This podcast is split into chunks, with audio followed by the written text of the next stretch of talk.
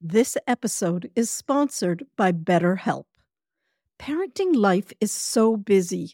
In fact, I believe parents are the busiest people on the planet.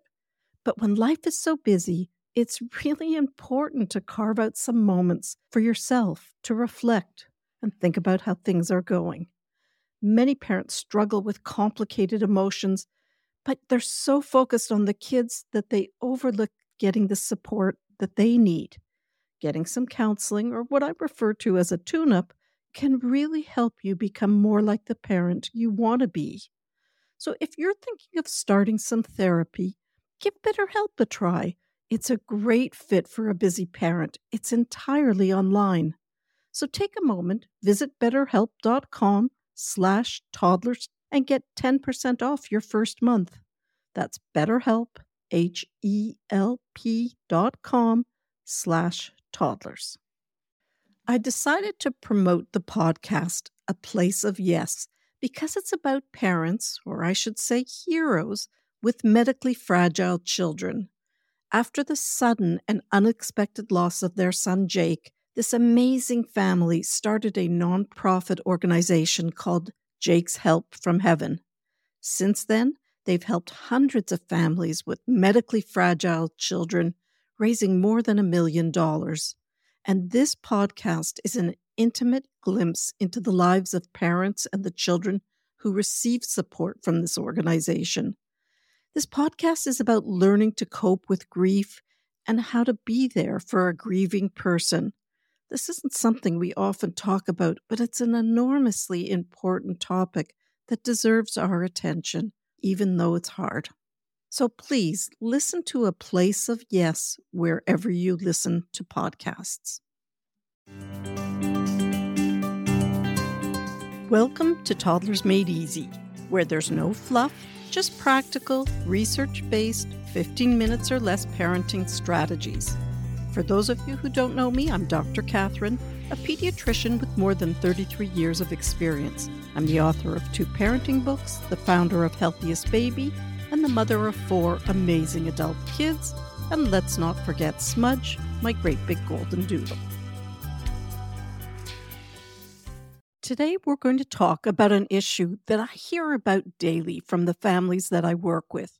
Just yesterday, Marlene shared her annoyance. I asked Shelley to put on her shoes so we could leave for the grocery store. Instead, she bolted for the toy room, giggling, completely ignoring my request. Matt said, At dinner time, I repeatedly told my four year old to stop throwing peas, but he just laughed and threw another one, hitting the dog.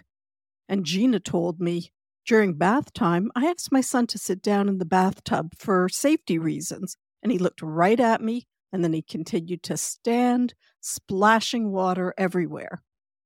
As you can probably tell, we're talking about not listening. And today I'm going to share some strategies that will inspire better listening without turning you into a pushover. Parenting can often feel like a never ending to do list, from prepping meals and cleaning up spills to juggling work commitments and personal self care.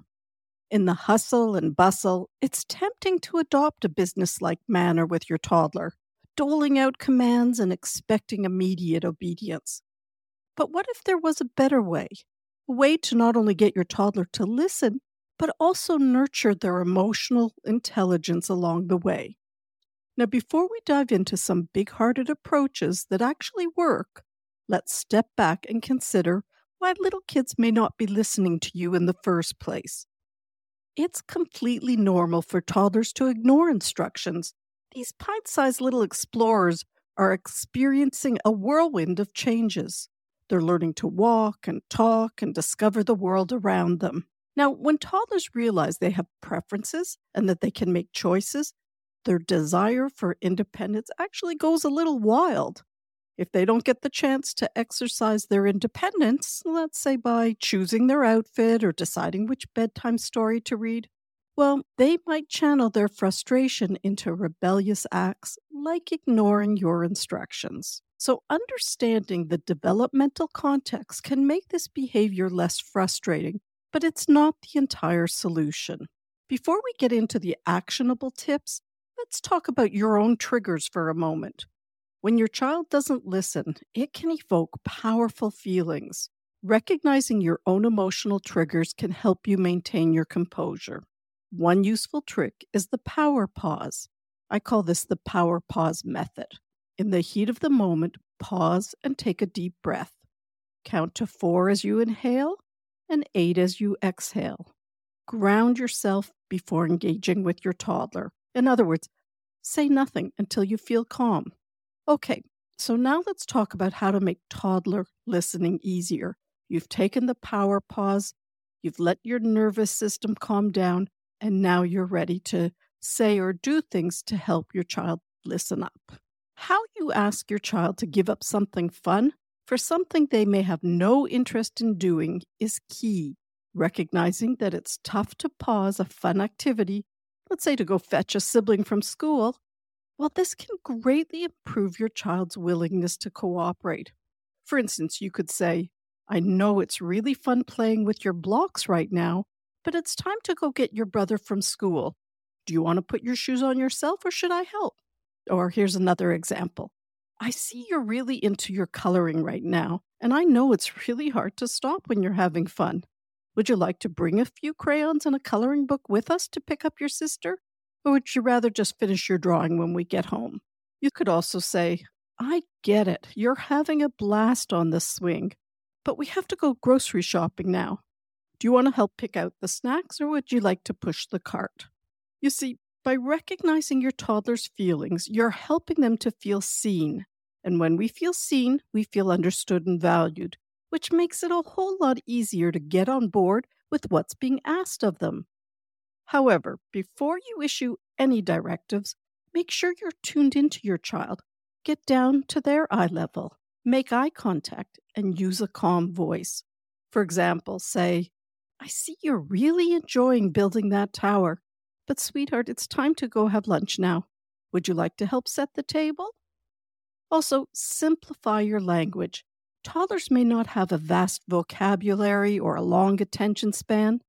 Keep your instructions simple, straightforward, and actionable.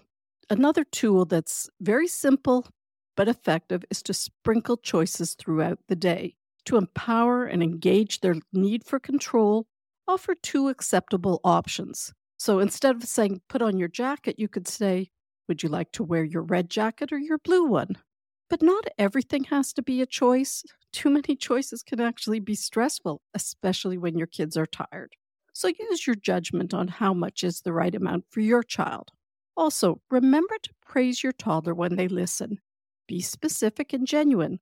Say something like, Oh, I really appreciate how quickly you put your toys away. Just that's all. The next point is something that is not one that comes intuitively, but when we stop viewing our kids as the problem and instead look at the dilemma as the problem, well, then we can solve things differently. For instance, you're working so hard on that puzzle, and I can see that you don't want to stop it but Corey has an appointment at the vet and we need to get him into the car so we can go. How can we solve this problem? Early on, your child may not be able to answer that question, and you may need to give them some prompts to help them. Like you could say, How about you carry Corey to the car so he doesn't feel scared? I'll put the puzzle on the kitchen table so you can finish it when we get back. Lastly, a really effective way to solve virtually any difficult kid moment is to turn the moment into play.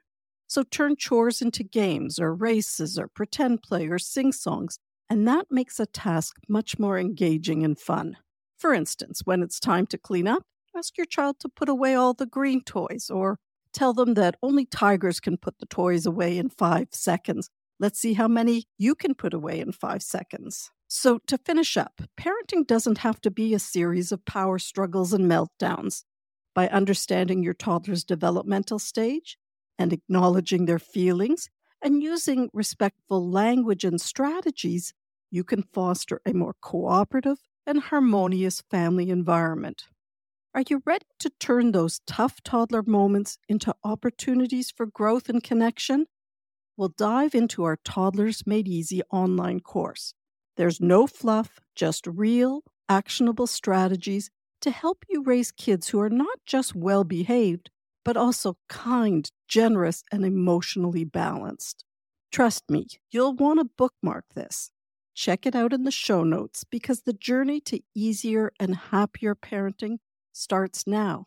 With Toddler Made Easy, you're not just buying a product, you're investing in a happier, calmer, and more fulfilling family life. That's it for now. Happy parenting, and I'll see you soon.